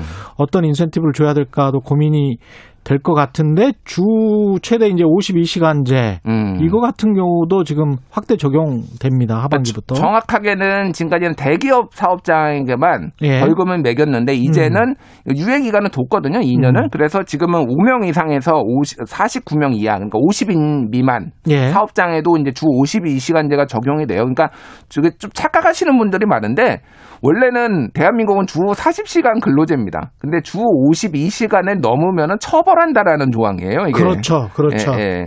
주 52시간 이상을 일하지 말아라. 예. 그래서 지난주에 얘기했지만은 음. 전 세계에서 멕시코 다음으로 근로 시간이 긴 나라거든요. 대한민국이. 그렇죠. 그러니까 그 배달 노동자들 같은 경우는 택배 사회적 그 합의된 거는 또 주 60시간이었잖아요. 주 60시간이었죠. 그분들은 예. 거기는 워낙 또 많이 일하니까. 워낙 많이 일하는 거고 그분들은 그 고용 형태가 자영업자예요. 사실상 개인 사업자기 그렇죠. 때문에 아까 여기에, 같은 특수고용. 예. 여기에 해당되지 않습니다. 그러니까 음. 해당되지 않으니까 사실 자영업자는 하루에 12시간 저도 주에 한 90시간 100시간 일하는 것 같아요. 그렇죠. 예. 예. 그럼 뭐 그런 거는 이제 해당이 안 되는데 어쨌든 김준일 대표는 지금 고용보험이 어떻게 돼 있습니까? 저는 제가 대표기 때문에 예. 고용인입니다. 아 고용인이군요. 예, 그러니까 고용보험 월급을 줘야 되는 입장. 예, 월급을 고용보험료를 지급해야 되는 입장. 아, 예. 후덜리겠습니다 정말. 아, 뭐 워낙 푼 돈을 지금 월급을 주고 있기 때문에 많이 후달리진 않는데요. 예. 어찌 됐든 저는 고용보험을 내고 있, 그러니까 제가 예. 이제 지급을 하고 있죠 직원들 거를. 이게 애국하시는 분이에요. 사실은 아. 남을 고용해서 기업을 하시는 분들은 제대로 세금 내고 제대로 고용하고 이러면 정말 그거는 애국이죠. 음, 예. 감사합니다. 예. 졸제 애국자가. 아니 그런 측면에서는 기업인들이 정말 대단하신 거예요. 예. 음. 근데 이제 주 52시간제도 지금 안착이 돼가고 있는 방향으로 봐야 될까요? 어떻습니까? 사업장마다 반발은 있을 거는 같은데. 반발은 있다라는 거고 지금 음. 그래서 정부에서는 뭐 1인당 120만 원씩 뭐 지원을 하겠다 뭐 이런 방침도 있어요. 좀 안착될 때까지. 그리고 당장 뭐 이렇게 처벌을 하기보다는 계도 기간으로 좀 두겠다. 왜냐면 네. 또 유예해 달라 이런 목소리들이 경영계 뭐 기업 쪽에서 나왔었는데 그건 안 된다라는 거거든요. 음. 그래서 조금 지켜봐야 될 것 같은데 이제 저번에도 우리가 얘기를 했지만 한국은 이중 노동 시장이 좀 극명합니다. 예. 그러니까 밑으로 5인 미만 특히 내려가면은 거의 이제 장시간 노동으로 생산성을 커버를 하는 낮은 생산성을 그렇죠, 그렇죠. 커버를 하는 이 구조라서 이게 음. 5인 미만까지 적용을 하려면은 상당히 조금 쉽지 않을 수도 있겠다라는 게 좀 생각이 듭니다. 5인 미만은 사실은 우리가 근처에서 보는 자영업들도 다 5인 미만 사업장들 많잖아요. 뭐 그렇죠. 예. 예. 그런 것 같은 경우에 보통 뭐 식당에서 2시까지 손님 받다가 음, 뭐 거기에서 계속 쉰다. 음. 자, 자거나 음. 그럼 그걸 노동으로 봐야 되는 건지. 근데 뭐 업주는 상관이 없죠. 그러니까 본인은 네. 본인은 상관이 없는데 고용해서 그 직원들이 그렇게 음. 하, 하시는지는 잘 모르겠어요. 뭐 그렇게 요즘 하시는 분들이 있나요? 예. 그러니까 24시간 영업하는 업소들은 많이 그렇게 되면 많이 줄어들기는 할 거예요. 그거는 예. 상당히 부담이 되잖아요. 24시간은 진짜 너무 부담되죠. 예, 해장국집 되게 좋아하는 집 많았는데. 예. 예, 청진동이 갑자기 생각나 네요. 그 쓰레기 버리는 거 있지 않습니까? 예. 쓰레기 버리는 거 투명 페트병 음. 이거 같은 경우는 약간 좀 달라지나요? 이게? 그러니까 지난해 12월부터 이미 그 아파트 그단 음, 집단 주택을 중심으로 해가지고 예. 투명 페트병만 따로 모으는 제도가 실시가 됐어요. 왜냐하면 이게 상당히 활용도가 높다고 합니다. 투명 페트병은. 그래서 아, 예. 겉에 이제 그 비닐이라고 하죠. 그 예. 상표 붙은 거를 다 떼내가지고 음. 투명하게만 모으는 건데 이거를 이제 단독주택까지 다 확대를 한다라는 거예요. 아, 무조건 그러면 이거 떼서 버려야 되는 거군요. 그렇죠. 근데 예. 이제 올해 이거는 올해 연말부터입니다. 그러니까 아. 당장 7월은 아니고요. 올해 예. 12월부터 그렇게 한다라는 건데 음. 그래서 이거는 뭐 어, 처벌을 하는지 아니면 과태료를 매기는지 그거에 대해서는 명확하게 환경부가 얘기를 안 했는데 그렇게 해야 된다라고 예. 이제 명시적으로 한 거예요. 그러니까 지금 분리 배출도 상당히 잘못되는 것들이 많이 있거든요. 그렇죠.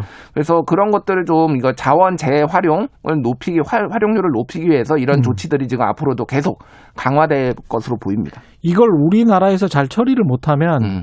외국으로 또 이거를 그 돈 주고 음. 수출을 해야 되거든요. 중국으로 보통 예. 수출을 했는데 코로나 때는 워낙 석유 가격이 떨어지니까 수출을 못 해가지고 그렇죠. 쓰레기 대란이 났었죠 그때. 예. 네. 그래서 그런 것들을 생각을 해보시면 이거는 다 우리 돈입니다. 어떻게 보면 음. 국민 세금으로 그 중국 정부에 돈을 줘야 되는 겁니다. 중국 기업들에게 그런 것들도 잘 생각을 해보셔야 될 것 같고요. 여가부에서도 몇 가지 발표를 했습니다. 예, 뭐, 뭐 여러 개가 있는데 일단은 음. 양육비 채무 불이행 나쁜 부모 같은 경우에는 다음 달부터 아예 명단을 공개를 한다. 그리고 아동 청소년 온라인 그루밍에 대한 처벌 근거를 마련을 하고 국가기관 성폭력 재발 방지 대책 의무 제출 뭐 이런 것도 있고요. 그리고 뭐 이를테면은 그러니까 어, 성폭력 사건이 발생하면 앞으로 반드시 여가부에 통보도 해야 되고 뭐 이런 음. 식으로 조치들이 좀 강화가 되는데 저는 잘하는 거라고 봅니다. 워낙 네. 디지털 성범죄 많고 온라인 그루밍 이런 거 많으니까 좀 이런 것들은 강화를 할 필요가 있을 것 같아요. 그럼 국가기관 등에서 성폭력 사건이 발생하면 반드시 이제 여가부에 통보를 한다. 예. 그러면 여가부는 어떤 다른 조치를 하는 건가요? 그러니까 일단은 되나요? 알고는 있고 이거에 대해서 음. 어떻게 조치를 해야 되는지에 대해서 좀뭐 음. 대책을 마련한다라는 거죠. 뭘 아니면 전문가를 보내준다든가. 예, 뭐 그러니까 상담을 할 수도 있는 거고 뭐 아. 여러 가지 한다라는 건데 음. 그러니까 우리가 처벌 위주로만 모든 거를 저- 접근을 하다 보니까 그 이후에 어떤 대책들에 대해서 좀 미흡했던 부분이 그렇죠. 있거든요. 그러니까 예. 여성가족부가 해야 되는 일이 이런 것이 너무 좀 젠더 문제만 집중하지 말고 이런 것도 해야 되는 게 아닌가 그렇게 보여집니다. 알겠습니다. 오늘 말씀 감사하고요. 지금까지 김준일 뉴스톱 대표였습니다. 고맙습니다. 감사합니다. KBS 일라디오 최경영의 최강 시사 듣고 계신 지금 시각 8시 43분입니다. 여러분은 지금 KBS 1라디오 최경영의 최강 시사와 함께하고 계십니다. 네, 검색 제휴 언론사 청취자분들께서는 이 용어가 생소하시겠지만 포털 사이트에서 어떤 단어를 검색하면 우리가 보는 기사들이 사실은 이 검색 제휴 언론사들의 기사입니다. 근데 이 검색 제휴 언론사들이 뒷거래를 통해서 이 언론사 자체가 이 매매가 된다는 거예요. 이걸 직접 탐사 보도한 KBS 송수진 기자 스튜디오에 나와 있습니다. 안녕하십니까? 네, 안녕하세요. KBS 탐사 보도부 송수진입니다. 예. 이게 아주 재밌네요. 그러니까 언론 언론사를 한두 명 직원을 모아놓고 또는 그 직원도 뭐 가짜 직원일 수도 있겠네. 그죠? 확인은 안 해봤지만 예. 그럴 개연성은 있죠. 예. 그러니까 그래 놓고 이 언론사를 좀 키워서 검색제휴 언론사가 된 다음에 네이버나 다음에 그 다음에 아 이렇게 값어치가 있으니 프리미엄 받고 영어권 받듯이 어떤 사람들에게 팔아버린다 이런 내용인가요? 사실 소형 인터넷 언론사를 만들기는 굉장히 쉽거든요. 예. 사실 오늘 당장 가서도 만들 수 있는 등록만 하면 돼요. 맞습니다. 예. 네, 너무 송 기자나 저나 수 다. 만들 수 있어요. 예. 예. 청취자분들도 누구나 마음만 먹으면 만들 수 있는 곳이 소형 인터넷 언론사인데 예. 이 소형 인터넷 언론사가 뭐 네이버나 다음에 어, 검색 제휴가 되면 음. 한마디로 검색 제휴 언론사가 되면 단지 검색 제휴 언론사가 됐다는 이유로 시장에서 4억에서 6억 정도의 거래가 되고 있습니다. 야, 이건 참 마치 그 건설업을 하지 않는데 건설업 허가증만 받아놓고 그거를 팔아먹는 거하고 비슷하네. 다른 업종들이랑 비슷하네, 그죠?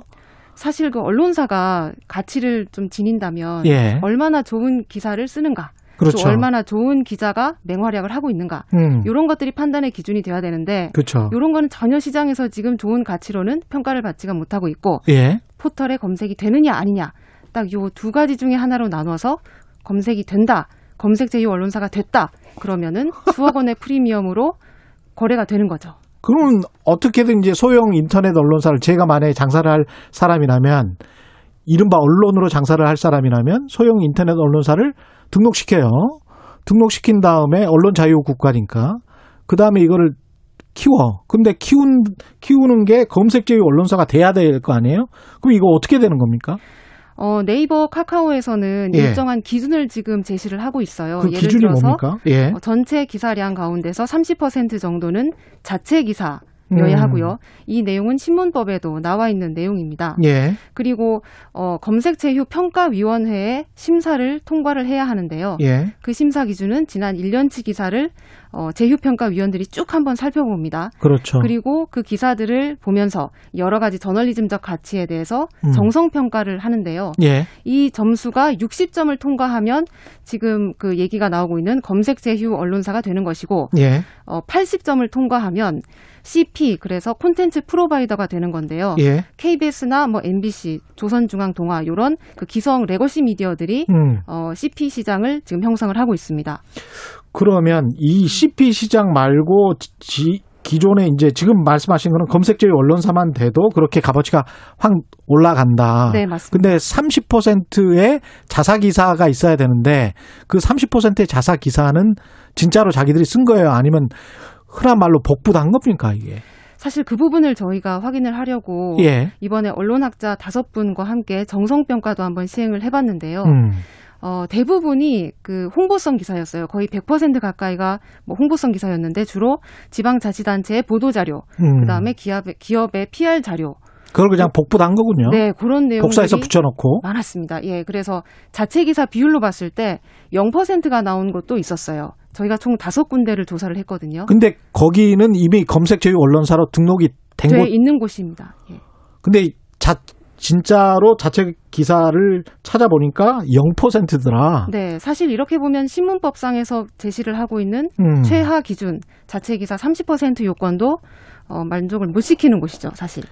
우리가 기자들이 뭐 심지어는 아주 나쁜 표현까지 동원돼서 기레기라는 표현까지 듣고 있는데 이런 기사들이 포탈에 횡행하고 이거를 기사의 모든 것인 양 생각을 하기 때문에 이게 더 그런 인식이 강해지잖아요.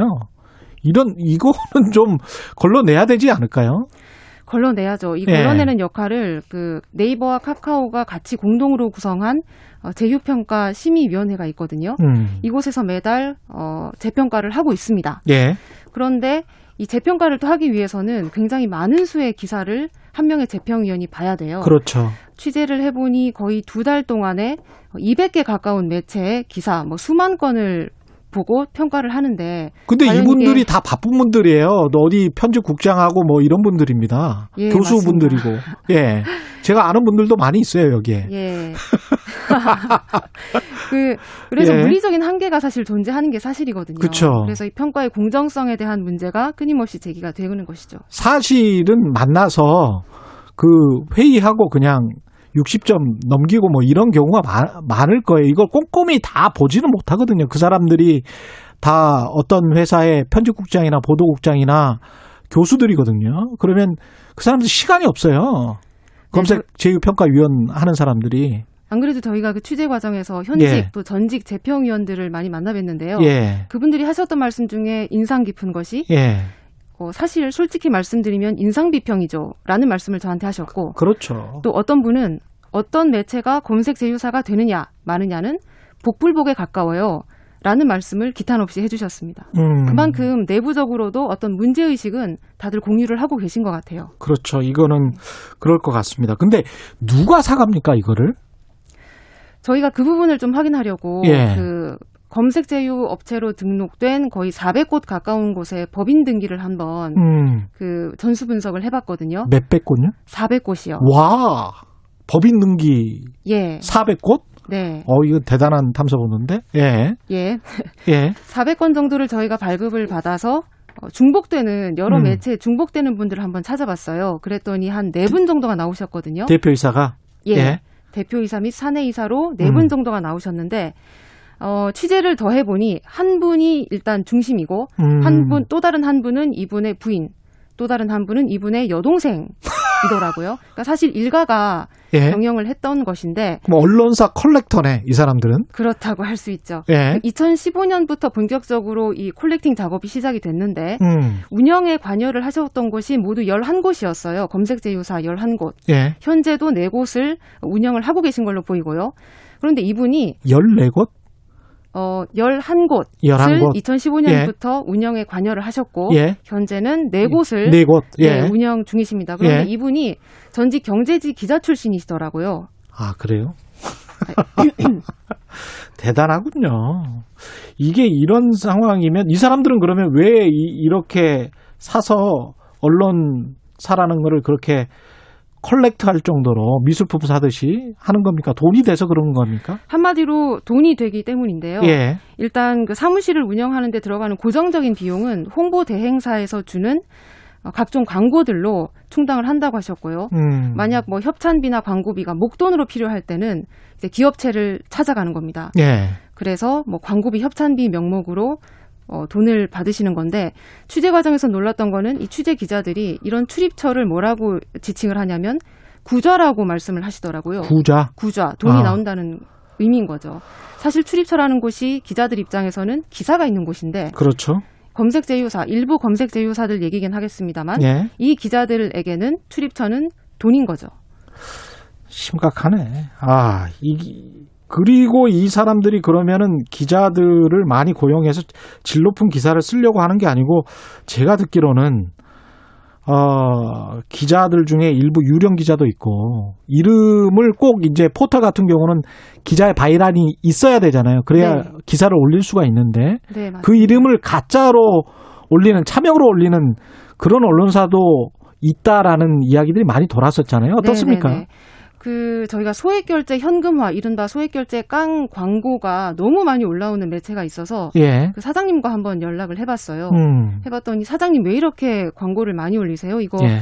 불법 소지가 많은데 왜 음. 이러시는 건가요? 했더니 어, 사장님이 하시는 말씀이 이거 제가 쓴 거 아닌데요. 홍보 대행사가 쓴 거예요. 라고 말씀을 하시더라고요. 미치겠다 정말.